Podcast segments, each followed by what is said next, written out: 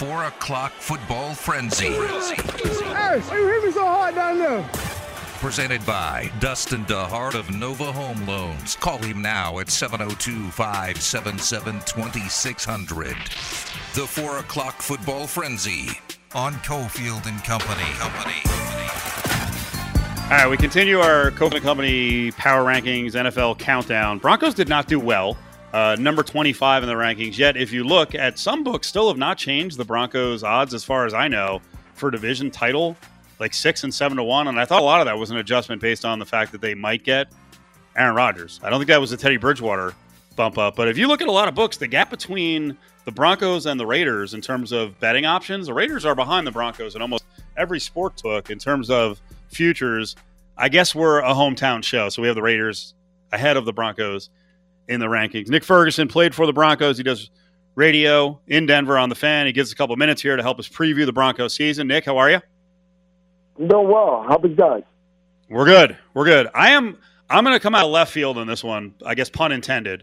I do have to Okay. get your take because you do you do a talk show on the fan. I got to get your take on whatever happened at Coors the other day with Dinger or the N bomb that was said.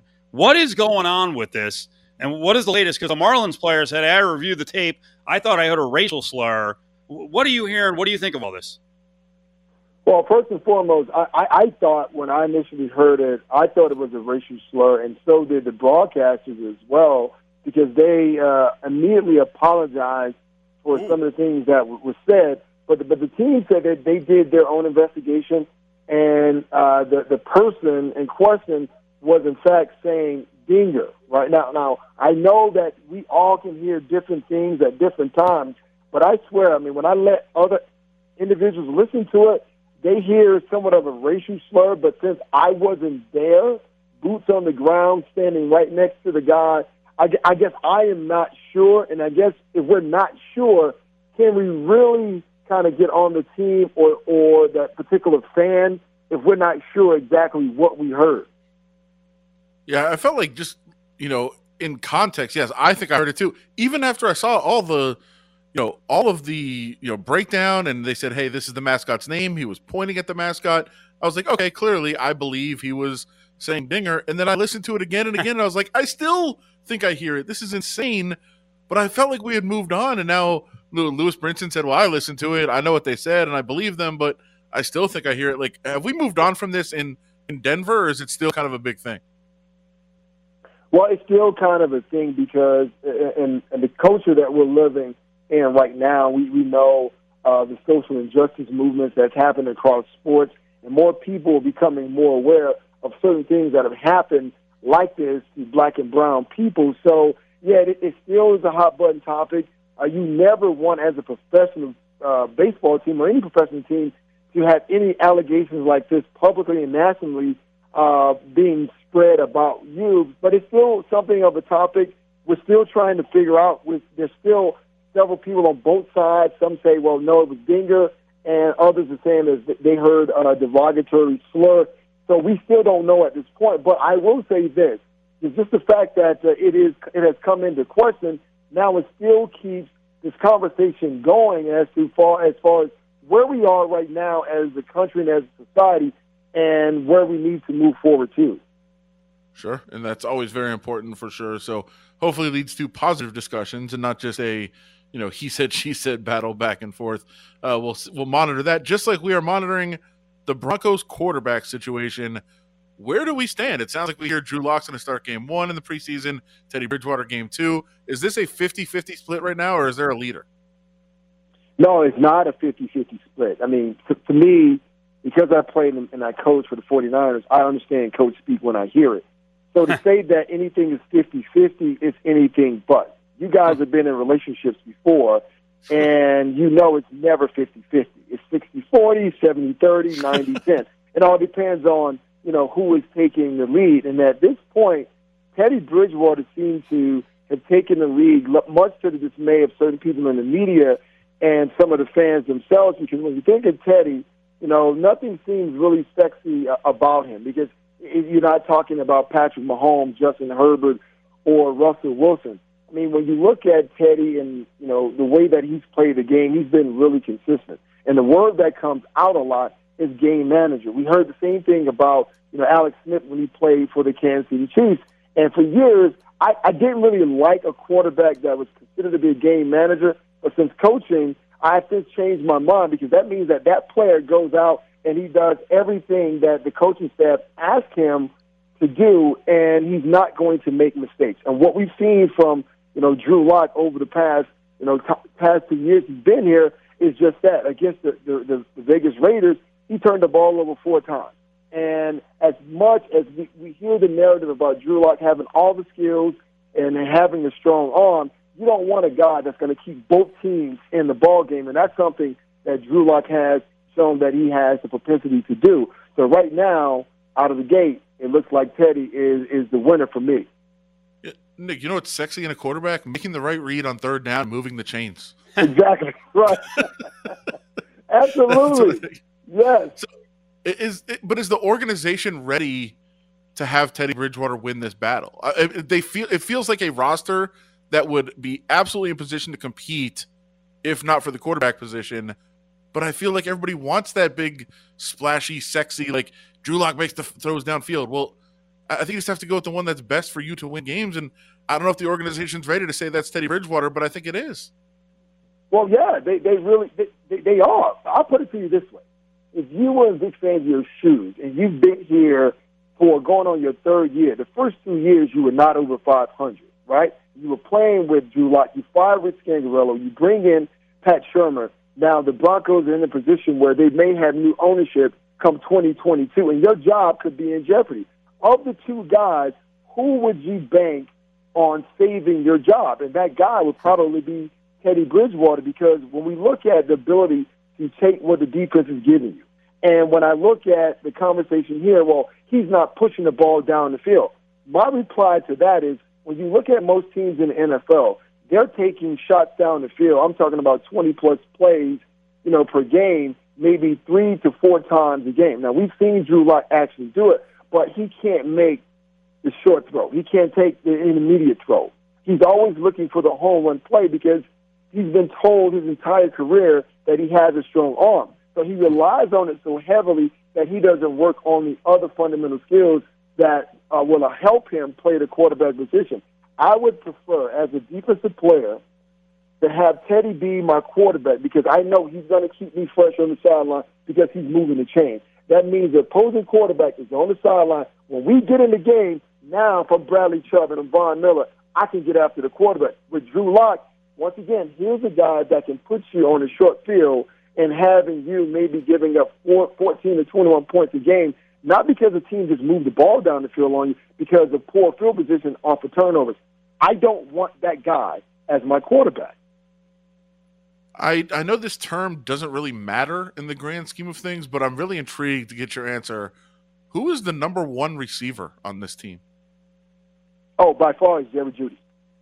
Jerry Jeudy by far. Courtland Sutton is coming off of uh, ACL surgery. Tim Patrick emerged as the number one target for Drew Lock last season because Courtland was out and both KJ Hamler and Jerry Jeudy, who was drafted one and two, that they were still young guys still learning the game. But right now, Jeudy has not dropped a pass all camp, and that's going back to mini camp and OTAs. And last season, it was a big uh, idea here in Denver that Jerry Jeudy was a bust because he dropped four passes in the Chargers game. And I was just like, well, if you look at the season, Jerry Jeudy dropped nine passes on the season, and he he was second to Diontae Johnson, and the the, the third and fourth players was Mecole Hardman for the Chiefs and Tyreek Hill. They dropped six passes, right? So to me, I'm like, okay, well, we're piling on Jerry Jeudy all too much, but he's come back rejuvenated, fired up to prove everyone wrong. He's done that thus far. Yeah, I, am very intrigued to see where he is because if Courtland Sutton's still good and Jerry Jeudy is as good as I think he could be, uh, could be a dynamic offense uh, for uh, the Broncos. Uh, defense could be one of the one of the most elite units in the league, right? I mean, I think they could be up there uh, and and have them in every game each week. Well, that is, you know, kind of by design and what uh, we all expected when Vic Fangio was hired. We went back to his days with the Chicago Bears and San Francisco 49ers. elite groups in the back end and on all three levels to be to be frank. But looking at what George Paton did coming in, trying to take somewhat of a blueprint of what they were able to do when Teddy was there and even Shurmur was there in 2017, play great defense, run the ball. Now, you guys might have heard of that philosophy before. There's a team that's done it, you know, year in and year out since uh, their, their humble beginnings, and that's been the Pittsburgh Steelers. So it's one of those things that reigns true because we know once we get into the back half of the season, inclement weather, your defense better travel, and you better be able to run the ball and play a two-minute offense and four-minute offense. So that's kind of the blueprint that the Broncos were thinking when they put this uh, defense together. We still have to see can they really come come through on it, but that has kind of been the basic idea. Nick Ferguson's with us, uh, former Bronco, does radio now on the fan in Denver. All right, who's the better team right now, three weeks out from the season? Is it the Raiders or the Broncos?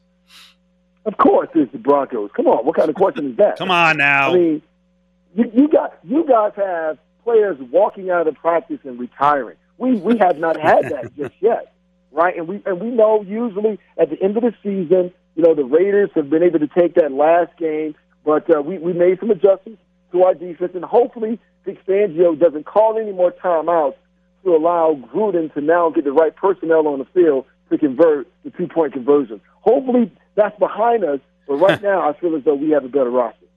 Uh, over under win total now is eight and a half on the Broncos, so nine and eight to go over. What do you think? Are they going to go over?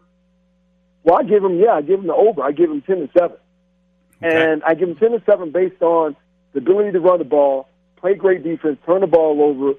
Teddy Bridgewater not turn the ball over himself, which gives us an opportunity to win a lot of ball games. And last year, I think the Broncos averaged 16 points a game.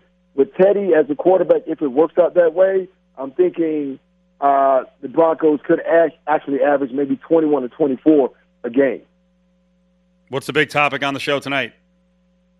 Well, the big topic is uh, the Broncos heading to Minnesota uh, for a joint practice against uh, the, the Vikings. Uh, a lot of jobs uh, are on the line. They're still trying to figure out what's going to happen with the quarterback spot. Like you said, uh, Drew Lock is going to start the game against the Vikings. Teddy's going to start the, the game against the Seattle Seahawks. And I say after the Seahawks game, the quarterback will be decided as that third preseason game is going to be reserved for those guys who are on the bubble. Hey, tell those guys to mask up. You don't want to be hanging around the Vikings. yeah, you know what, guys, that, that was a major concern for me, knowing as though they were having issues with that. So uh, hopefully we won't have any issues to report. They're able to play the game, and we can just move forward with the season.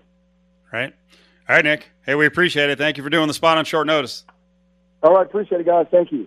There he is, Nick Ferguson, former NFL player. Took a long time for him to land in the NFL, and then he took uh, full advantage of it. He was with uh, six or seven different teams over the course of his career, including the Broncos and uh, also with the Bengals, the Bears, Bills, Jets, Texans. Yeah, I don't get the sportsbook gap between the Raiders and the Broncos. I still think the Broncos are worse than the Raiders. I don't think Bridgewater is an upgrade. Uh, when we voted on this, those who did decide to vote on Cofield and Company, we had the Broncos 25th, 19th, and 27th in the NFL. Uh, most books have the Broncos at eight or eight and a half. Uh, William Hill has Broncos eight and a half. You can get plus 120 on the under. Uh, Raiders are now at eight, minus 140 on the under. I've seen some places also that have uh, both uh, exact order of finish props Oh, yeah? for the division uh, and just a straight bet on, you know, here's the Raiders are four to one to finish second, three to one to finish third, uh, and they're like minus 250 to finish fourth. Uh, it's like an insane, like they're basically the the futures market is telling you the Raiders have no chance of finishing outside of fourth place, which I, I think is is crazy uh, when you start to look at it. I don't think there's that much gap between not only the Broncos and the Raiders, Chargers too. Yeah, no doubt. Uh, up next, we're going to get to uh, national scene around the NFL as we'll uh, talk to Myles Simmons from Pro Football Talk. He'll tell us more about that Minnesota quarterback situation as all the quarterbacks are back for now. And we'll also get into the uh, brewing issues with uh, Michael Thomas at court, or check that at wide receiver for the Saints. Time now to check in with our uh, national insider for the National Football League, Myles Simmons, Pro Football Talk. Uh, before we do that, I do have to mention Lakers story, sort of, that just came down. You know, Dennis Schroeder was offered a gigantic deal by the Lakers. He was offered an $84 million deal. The Lakers were saved from themselves. Then they got a chance to see what Schroeder looked like in the playoffs. Wasn't great. And he just signed a $6 million one year deal with the Celtics. Oh boy. That one stings. If that's true that he was offered $84 million. Bet on yourself and lose. Oh boy. Myles Simmons is with us. Myles, how you doing, buddy? Uh, I'm better than Schroeder probably is right now because I didn't lose out on you know upwards of seventy-eight million dollars if I did that math right. Yeah, Yeah. that freaking hurts. Wait, Myles, before we even start this, you are a hot dog guy, right? Yes, yes, I, I am a glizzy guy. Yes, Would you eat the apple pie hot dog, though? the apple pie hot dog. It's an apple pie crust baked around a hot dog with apple pie filling, sugar on top, and bacon jam. Where does one acquire such thing? Uh, you know what? No. Okay, so here's the thing about this, Adam. I, I feel like if it were more of a bratwurst and not just like a straight up beef hot dog, you know, like if because you think about a bratwurst, it's it's a lot of times a little bit sweeter because you know you get it's more like a sausage as opposed to just like a hot dog, which is just like beef and almost like bologna. You know, like I feel like that is pretty good because it's almost like a, a breakfast kind of uh, dessert deal. You know, like sausage and apples. Like that, that actually doesn't. It doesn't sound like the worst thing I've ever heard. But if it's just like a straight up hot dog, like you know, uh, ballpark Franks, I don't know if I would want that. Now, what if will this change it because Adam's setup was terrible? Uh, this is for the uh, Field of Dreams game, and Guy Fieri came up with the apple pie hot dog. Does that change your mind? Oh, it does. Yes. If if Guy's making it, then yeah, I would at least try it. I know. knew it. I knew it. I knew it. I like because Uh, he's you know the mayor of Flavortown, man. I'm gonna Yes. I'm gonna hop on the train. Yes, yes, and he's a he's a uh, he's a California guy, but really a Vegas guy because he went to UNLV and worked here. So, and he loves the Raiders. So let's uh, no segue here, but uh, let's talk Raiders. Uh, Gerald McCoy is now in town, and he's very impressed with the Raiders. Yeah, he's a little more impressed than I think the rest of us are, right? he's talking about saying that, you know, two guys, I think he said Ngakoue and Crosby can be double digit sack guys and Carl Nassib can be a seven to eight sack kind of guy. And I'm like, man, like I'll, I'll have what he's having if that's the case, right? Because it's not like the Raiders have really been good at rushing the passer. And I think I wrote this today, basically since Jon Gruden has been there um, when he came back in 2018. So, look, if Gerald McCoy and you know his little tips and tricks and veteran things that he knows can get those guys to that level, then boy, I mean, you know, we're gonna be we could be talking about the Raiders uh, hosting a playoff game potentially. And I really don't think that that's going to happen because Kansas City is still in the division, and that team I think is better than it was last year. So, look, I, I- I think that the Raiders pass rush should be better. I think the Raiders defense as a whole should be better. And Adam, obviously, you've been out there. and By the sounds of it, it, it sounds like the defense has improved, and I think that they had a pretty good day today, didn't they? They did. They had a good day today. I would also say, uh, by Gerald McCoy's math, I think they're getting 75 sacks this year, which, will- which will be nice. Uh, that'd be an impressive season for sure uh, for the Raiders. I, I want to get your take also uh, on something Gerald McCoy said. Because, first of all, I'll say he owned that room like nobody else ever has. That guy is a very impressive dude. And I'm excited Yeah. that he's on the Raiders just to be able to talk to him uh, every once in a while. But he said one of the reasons he wanted to be on the Raiders, not only because he thinks they have a lot of potential and a ton of talent in the building, but also that there's only four historic franchises in the NFL, and the Raiders are one of them, uh, along with the Packers, Cowboys, and Steelers. Is this true? No. I mean, uh, like it's because the Raiders haven't had any success since uh, like 2002. I mean, you have to go back further to when they won championship. I think he has a point with um, as the the Cowboys and the Steelers um, and whatever and the Packers. But like, if you really want to talk about historic franchises, you, you can't not say that the Patriots are a historic franchise at this point, right? I mean, like they've won almost as many Super Bowls as anybody, if they haven't won just as many as anybody. I, I would also put the Giants probably in that category based on the way they've won championships. Um, but it, if you want to talk about like historically good franchises, I mean, you could even talk about the Browns, but it's not like the Browns have won a Super Bowl in ever, right? It's not like they've even been to an AFC championship game since the 80s. So I, I think it's kind of weird to talk about, you know, historic franchises. I think that the Raiders have a very good um, national fan base. But you know, history only counts for so much when you haven't won. You've not had really much winning at all since 2002. I mean, what, like they've had literally one winning season, and that was in 16. And then Carr gets hurt, and you don't even have a chance in the playoff game because you're starting Connor freaking Cook. Like, if he wants to think that and you know talk up the fan base and make everybody want to say his name, you know, once he runs out into Allegiant Stadium, I think that that's great. But like, objectively, I don't really see how that's true. I will not stand for this Connor Cook slander. That's not acceptable on this show. Uh, Connor Cook is a Northeast Ohio guy. I'm a Northeast Ohio guy. There I, you go. you know, but I'm just saying that we got to call a spade a spade, Adam. fair enough. Uh, we're not buying the hype on the Raiders and Gerald McCoy, apparently. Are we buying the hype on people are actually going to go to Chargers games this year? Uh, yes, but I am buying that it's going to be a lot of out of town fans, and Okay. it doesn't really matter, you know, if you're Dean Spanos because everybody's money is still green. Um, as long as those tickets get snatched up, if they're going on the secondary market to people like my mother who wants to fly in um, from Cleveland because she's going to a tennis tournament in Palm Springs whenever that is in October, and it just so happens that the Browns are playing the Chargers the Sunday before, and she's like, "Oh man, that's going to be a great game. I want to go to that too. I get to see the stadium." So like, I feel like that's kind of what it's going to be, and who knows what it's going to be like in Las Vegas too, because obviously Vegas is a very big destination city, and I'm not trying to poo-poo the Raiders fan base when I say something like this, but there are going to be a lot of people for whom uh, Vegas is a destination city, and you say if you are, only going to go to one away game per year, are you going to go to Vegas? Yeah, you, you certainly might, right? Because no matter what, the weather's probably going to be good. It's going to be a really fun weekend. You got a bunch of other stuff that you can do around the game, and I think the same thing is for Los Angeles, whether it's for the Chargers or whether it's for the Rams. A lot of probably away teams are going to suck up those seats.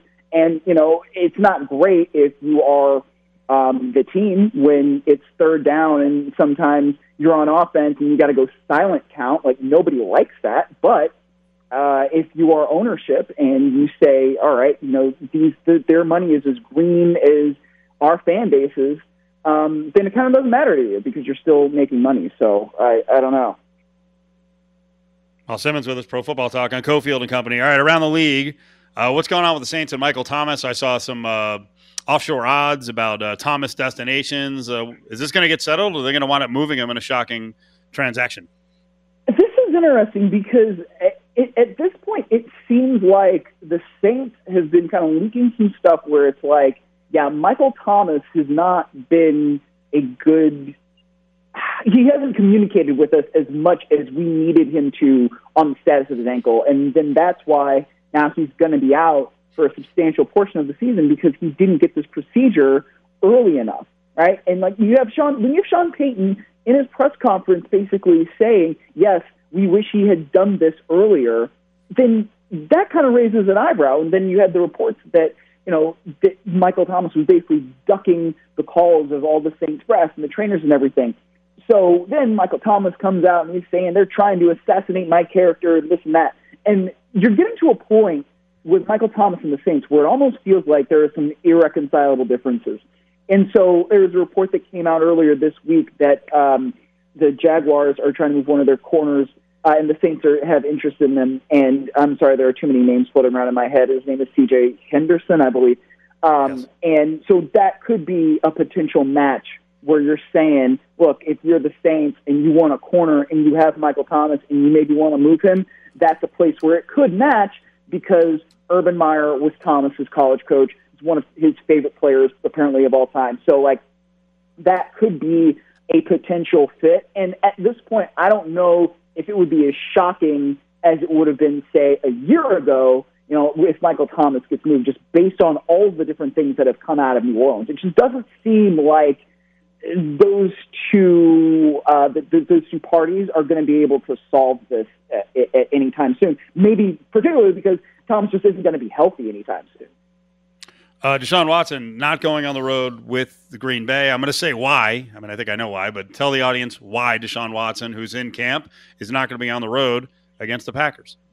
Well, if you ask David Culley, the answer is nothing has changed with Deshaun Watson. No matter what the question is that you ask him, this is such a bizarre situation, and I don't recall ever seeing anything like this before, where you have somebody who is potentially facing criminal charges and could face prison time.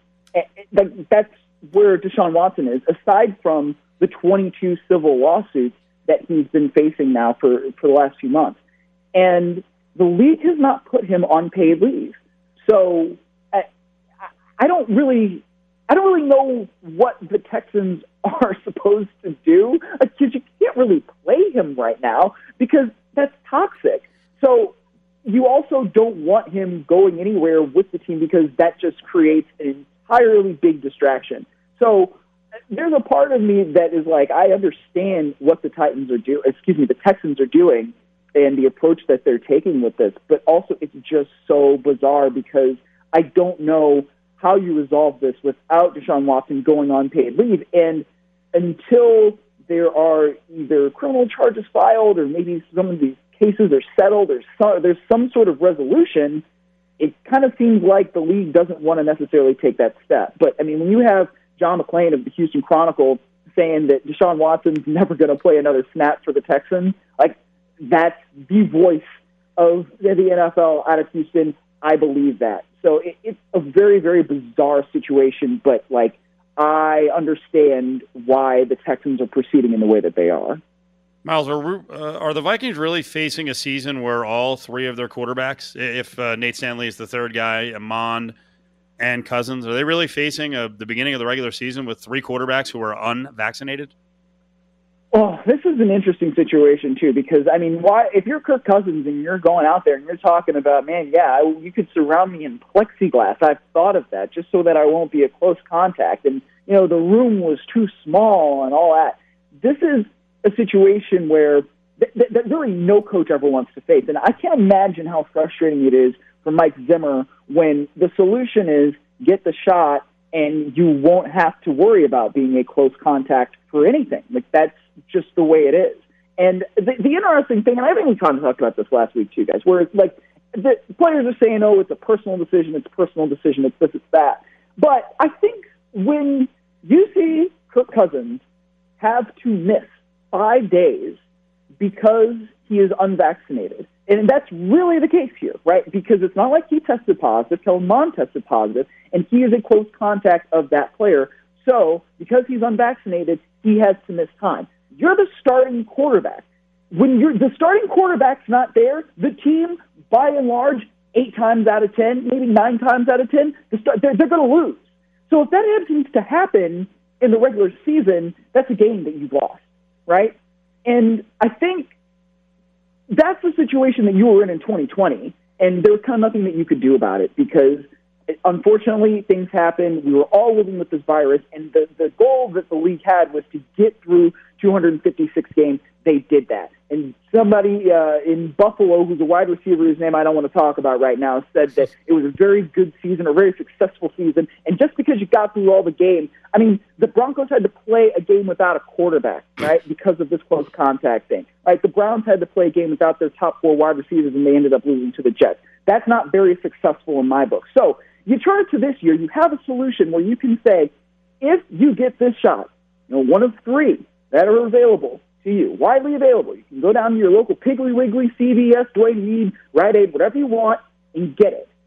Then you won't miss time if you happen to be in contact with somebody who tested positive.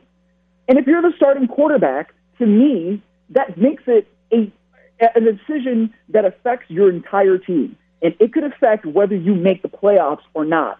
I don't. I, I understand why people say it's personal, but because of that, it's not really personal, right? It, it it has to do with being competitive and whether or not your team can win games or may just have to lose a game if you happen to not be there. So when you're talking about, you know, oh my goodness, I'll I'll be happy to stand outside of the goalpost and do a meeting in the middle of winter. Like, what are you talking about? I, I'll never get it. I don't understand it. To me, get the shot. If you haven't gotten the shot, the Delta variant is really contagious, and you, if you get this virus, it will be very, very tough to recover from unless you just get the shot. Like that makes everything better, and it helps society. So please go get the shot. I uh, didn't do you really know? want that to turn into a plea for people to get the shot. But like, man, I've seen what's happening in Florida, and it's just like, oh my goodness, guys, Louisiana, you know? these You- numbers are horrible. You don't ah. know anybody with you don't know anybody with a medical background. What do you know? my mom is a doctor. Thank you very much. yes. All right, Myles. No more, uh, no more COVID talk. No more vaccine talk for the next 27 weeks. All right, I'll try. I promise. No, not you. I'll promise. I, no, I- I can't promise Oh, that because. I think it's going to be an issue, no doubt, around the NFL. All right, Myles. We appreciate it. All right, guys, take care. There he is, Myles Simmons. All right, on the way back, we're about 10 minutes away from a convo with uh, Sam Panayotovich, our gambling insider on Tuesdays. But first, we have to uh, get into uh, a theft. Kansas sucks. We're going to steal something from them. Better to talk about food than these two? It's the Fat Pack on Cofield and Company. Brought to you by Nova Home Loans. C'è la luna in mezzo mare, mamma mia, mi maridate. Figlia mia, All right, let's talk a little Vegas theme during the Fat Pack today. I love the story. I love the fact that Vegas just outpaces everyone and doesn't apologize for being cooler than you are. Uh, you ready for this one? Uh, Topeka's Evel Knievel Museum may be moving to Las Vegas. It's been there for four years. The Evel Knievel Museum. It's been there for four years. Uh, we're taking it. That's the story. Is he from Topeka? I have no idea what the connection is. I didn't look it up. I do know this that uh, the museum's marketing director, Amanda Beach, said that uh, it was your paper that actually reported this. Said the announcement was a bit premature, but the deal is imminent. Uh, basically, they've got an Evel Knievel museum in Topeka. And the woman said there are more people involved in this decision than just our team in Topeka. Uh, this has been a joint venture with the uh, Knievel family from the beginning. And uh, this led to the Knievel family exploring the possibility of having our team move the museum to Las Vegas, where the attraction can realize its greatest potential. So, in other words, Topeka is crap. Let's move it to Vegas, where it's actually going to get some attention and make some money, As it should. I mean, Vegas is a place as, that, as it should. of course, he's it's a place that he's known to have performed some of his biggest stunts at. Sure. Uh, he's all you know, the Snake River, or whatever, and Grand Canyon stuff. He's he's been all around. the fountains at Caesar. But Caesars. Vegas is a big one for him. Yes. Uh, I don't know what Topeka is. I just did a, a I just went to his Wikipedia page and did a search for Topeka, uh, see if there was any connection at all. The only connection is that the museum is there. That seems to be the only connection to Topeka for Evel Knievel. He's not from there. He wasn't born there. He didn't grow up there. He didn't die there. Uh, I don't think he did any stunts there. Like, how did Topeka even get this in the first place? Nothing against the arts district. Is that the place to move it? I, I Should it put, be on the strip? put everything in the arts district? Why? I'm a downtown kid. We've talked. Is that downtown? about this before? Yeah, of course. It is. That's that you consider that downtown proper? Oh yeah, Okay. Yeah. All right. decent area. It's growing. Yeah. I love it. Uh, parking situation's a bit much. Can be rough. It's a bit rough, be rough. especially on first Fridays. Let's but do it. We want the Evel Knievel Museum. All right, coming back, Sam Panayotovich. He's going to talk about the uh, surge in Bryce Harper MVP betting. It's Cofield and Company's Eye on Sports Gambling. I'm gonna kill your bookmaker. I'm gonna rip his throat out. I will step on his throat until the man chokes. Let me tell you how. Winners, winners, winners, winners, winners. Free, free, free, free, free, free.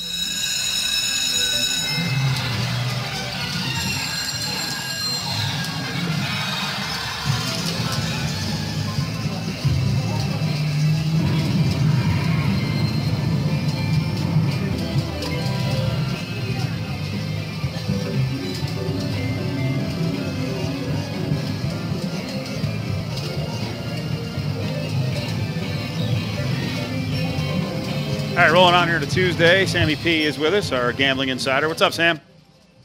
Oh, I'm sitting in a three-hour delay at O'Hare Airport, right where I want to be, my friend. Oh, good sound quality. Good break for us. yeah, not a good break for me. Um, I love that Feiner bump, by the way. That will never ever get old. He just screams winners until he passes out. It's so good. Yes, he's the best. I, I saw because he's doing a bunch of stuff with uh, what is it, Barstool. I saw him uh, in a pool with some giant fat guy the other day. I was so jealous of the riches that Stu amassed over the years. Yeah, a lot of money scamming a lot of people.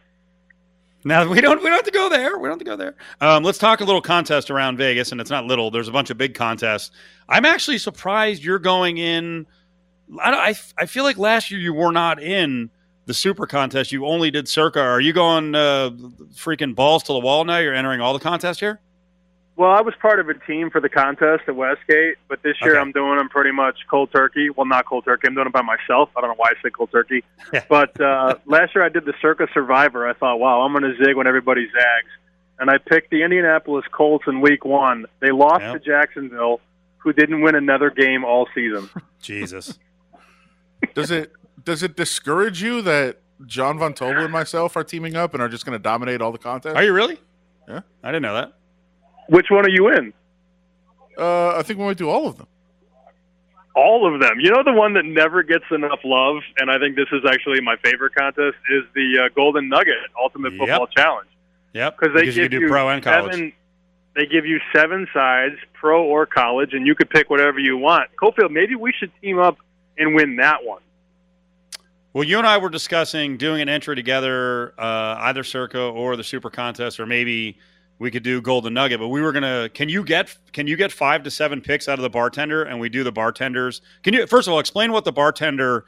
I'm gonna call it a bit, but I mean it. It, it really worked. I mean, uh, you you asked this person for picks often or overheard them or I don't I don't know what it was, but explain it to the audience and the person just sucked. But if you play against them, actually if you play on them, maybe you could finish at the bottom of a contest. Well, I think Circa still has that. If you finish in last but submit all your picks, you can win a lot of money. I think it's like a hundred thousand dollars if you come in dead last. But you can't sign up for a contest and not submit picks. You actually have to pick every single week, five a week. Right. But I believe Circa's the only one in town that would give us that like cellar prize, where if we just ask the bartender, who usually picks one or two NFL games a week, last year he picked at a 33% clip, or 30, no, 31% clip over 17 weeks. He's awful. Um, Dude. I don't think he could be that bad again this year, but if we get him, we get two picks from him. We ask, uh, you know, Ari, your producer, he'll give us a loser. We could find two more on the streets. Or Adam Candee said he can give us a loser, and then you and I could just put our heads together and just find out. All right, what's the most square pick on the board? And then we have the five worst sides in the NFL every week. I feel like we could win that cellar prize. I like it. I'm in. We just have to pick which contest. Yeah, that's going to be the toughest part. I mean, it won't be the money. We just have to decide, you know, which pool has the least sharp people. I don't like Circa brands itself as the sharp contest, right? So maybe maybe that is the best one because everybody's trying to win, and we'll just go the other way. Sammy P is with us. All right, let's talk some futures betting around the National Football League. There's been a lot of chatter the last couple of days of the whole worst the first thing in a division in the NFL, and uh, it sounds weird because you know we all you know we think the Niners are good, and we forget how you know how bad their luck was a year ago. So you're rolling with the Niners on a bunch of props. Well, I like them to win the division because I'm I'm just not buying Matthew Stafford. I know it'll be interesting to see what McVay can do with a quarterback who actually has a pulse because Stafford's a lot better than Jared Goff. But man, that that Niners team, you think about where they were two seasons ago. You know, they should have won the Super Bowl if not for a Herculean throw by Mahomes to Tyreek Hill and like a 40 yard gain on a third and long or whatever. Like they were about to punt that football back to San Fran. They were a couple plays away from winning the Super Bowl, and last year they just got crushed uh, by injury. Solomon Thomas, uh, Joey Bosa, or Nick Bosa, rather. Yeah, you had a lot of guys on that defense that went out, and then let's not forget Deebo Samuel, the receiver, didn't play. They lost a couple offensive linemen and their quarterback.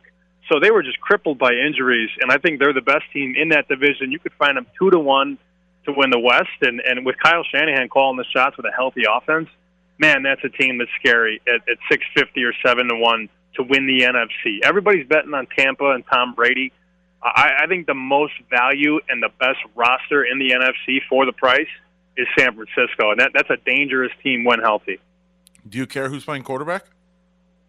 I think Lance will take over the job week five or six. Uh, Jimmy G's okay, but Lance do- does things that, that Jimmy G can't do, and I think Shanahan's going to figure that out. There's a couple teams around the NFL they're going to find out quickly that their younger quarterbacks, like in Chicago, Andy Dalton is a corpse, man. It, it's over. You, you got to move him out eventually. San Francisco, I've been told, will eventually move to Trey Lance by the second month of the season. Uh, preseason betting, you looking for situations where you've got motivated quarterbacks, maybe a quarterback battle like the Broncos? or may- maybe uh, maybe Minnesota just won't have any quarterbacks. Yeah, I know. Yeah, well, that's the info we got. You know, last week Denver was plus one or pick 'em, and now Denver's minus two. Uh, of course, we could still lose. It's it's preseason football, but yeah, the guys that I know that bet this, you know, bet it well and and try and make money, they, they bet solely on information, uh, information and situation. Really, yeah, Denver's. A, I think it's a perfect storm with Denver there because you know Vic Fangio has said, hey, I need to figure out who I'm going to start. He's got a full on competition there uh, between Drew Lock and Teddy Bridgewater. And Minnesota, you know, Kirk Cousins isn't going to play, and there's other quarterbacks in the COVID protocol. So it's a messy situation, and the line move has been reflective of that. But yeah, for everybody who says, "Oh, you degenerate, bet in the preseason," pro bettors bet a lot in the preseason. They also bet a lot in summer league because they get the right information. Yeah, we've talked about this for 17 or 18 years locally on this show. That you you do have more accurate information most times in the preseason versus the regular season. And you'll get a total like how about that total last week? You know, in the Canton game, the total opened 34, got got as low as 30 and a half, and it it didn't even matter. So if you follow some of these line moves in the preseason, the lines that move days or weeks ahead, those are not little old ladies betting twenty five dollars. I promise you. You can pay attention to the board, and you can put two and two together. Uh, back to futures in the National Football League. I know on uh, Chicken Dinner at Chicken X Dinner on Twitter. That's your podcast. You had uh, John Murray on from Westgate, and I guess you guys were talking about the uh, Bucks and how people are just pounding the Bucks to win the NFC. Yeah, yeah, well, they're they're loaded every way on the Bucks. You know, to win the South, to win the Super Bowl. But he said that their biggest liability right now at the Westgate is Tampa to win the conference. Uh, they bet it down from I think four fifty four to one all the way down to two to one, and then took another five figure bet at two to one. And, and John's point is valid. This team was fifth in the NFC last year. They were the five seed. They just got hot at the right time. They were a dog against New Orleans. They were a dog against Green Bay. Granted, they won the Super Bowl, but let's let's not get a little crazy here and, and think that that's a great bet at two to one. It's not. It's not at all.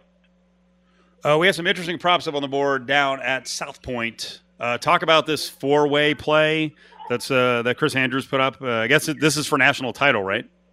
Yeah, college football. He's giving you six, six, and six again, and then the field. So I'll give you the, the cliff notes here. Alabama, Texas is one leg. Clemson, LSU, USC is another leg, and then Ohio State, Oklahoma, Georgia is a part of that third leg. It's really creative. So he's got three groups of six, and then the field. The favored group is Ohio State, Oklahoma, Georgia, Carolina, Oregon, Texas A&M at minus a quarter, minus one twenty-five. Uh, I'd probably that's probably the way I'd go, man.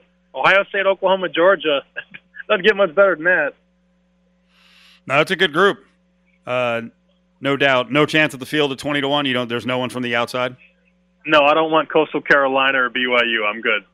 Hey, what do you make of Bryce Harper with the MVP market? What the hell just happened? He was available 150 to 1 uh, less than three weeks ago, and now books have him up at 4 to 1.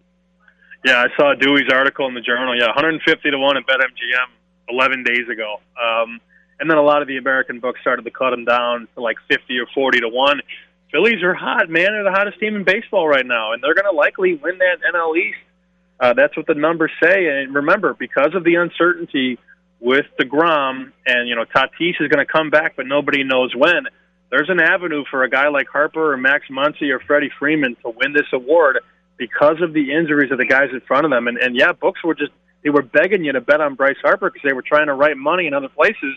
And then the two favorites go down. It's just it's, you can't prepare for that as a bookmaker. But yeah, Bryce Harper is low as four to one now when he was 150 to one almost two weeks ago. What's your what's your uh, snack of choice on a three hour layover? You get some Cinnabon. What do you do? I don't, I'm going to take a nap. I don't know. Hopefully. All right. Well, we're, we're glad we kept you awake for a little while longer. Sam, we appreciate it. Sorry, man. All right. See you, boys. There he is. Sam Panayotovich, Nesson, our gambling insider on Tuesdays. By the way, uh, Bryce Harper, 20 homers and 45 RBI in 91 games so far out of 101 games. 45 RBI. MVP? Seems low. Uh, it does seem low. I actually I was looking up historic uh, low RBI guys going back like 50 years. Barry Larkin had 66 and 95. These are all MVPs. Pete Rose had 64 and 73. Maury Wills had 48 ribbies in uh, 1962 and won, but he also had 104 steals. And obviously, Rose was more of the table setter, and people actually cared about average back then.